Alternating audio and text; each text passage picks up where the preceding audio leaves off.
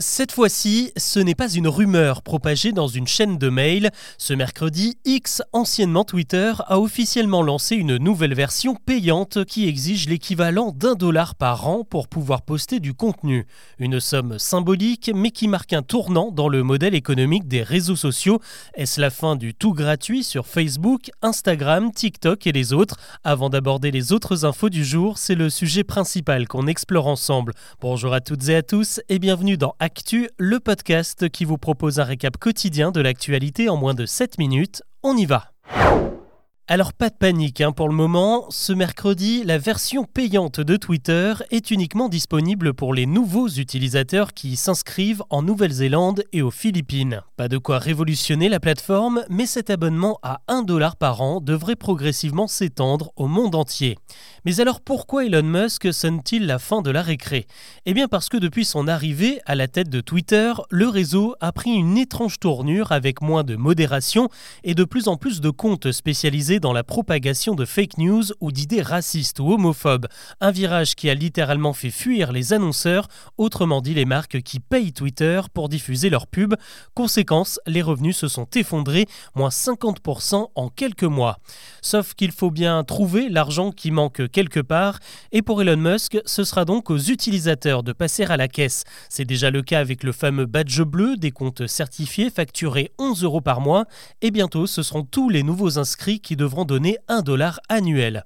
Cette nouvelle mesure ne devrait permettre de colmater la brèche que partiellement, car même si les 500 millions d'abonnés à Twitter payaient cette somme, ça représenterait à peine plus de 10% du chiffre d'affaires.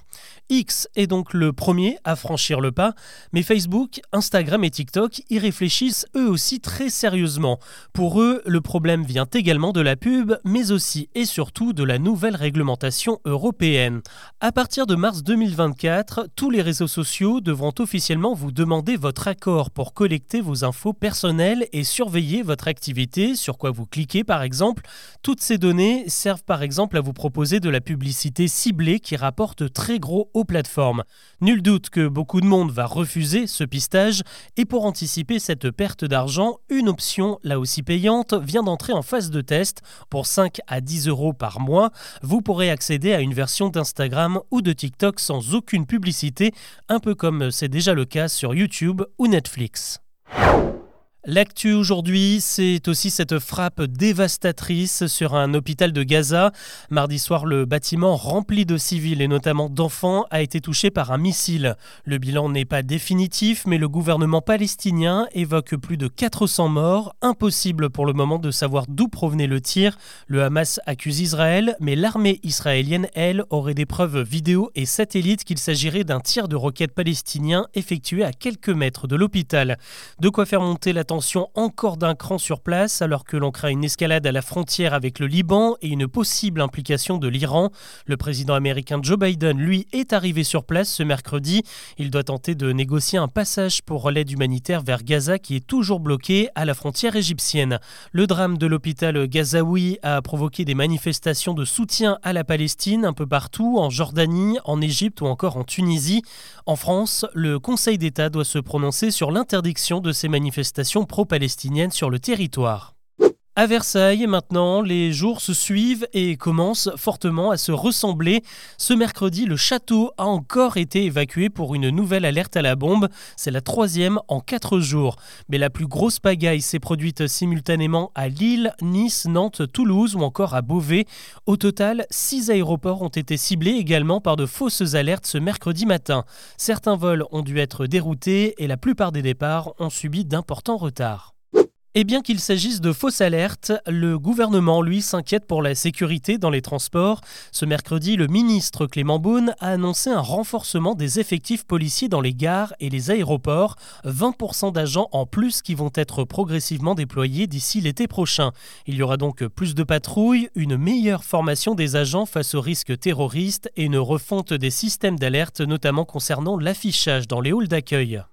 On reste dans les gares, ou plutôt dans les trains, avec le lancement de Just Go, une nouvelle manière de voyager en TER. Selon une info de BFM, le dispositif arrive ce jeudi sur l'application SNCF Connect et vous permettra de prendre des trains régionaux sans avoir à acheter de billets à l'avance.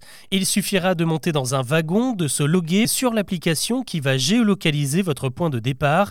Une fois à destination, il faudra se reloguer pour signaler sa gare d'arrivée et le programme calculera tout seul le prix du train vous recevrez ensuite la facture à la fin du mois.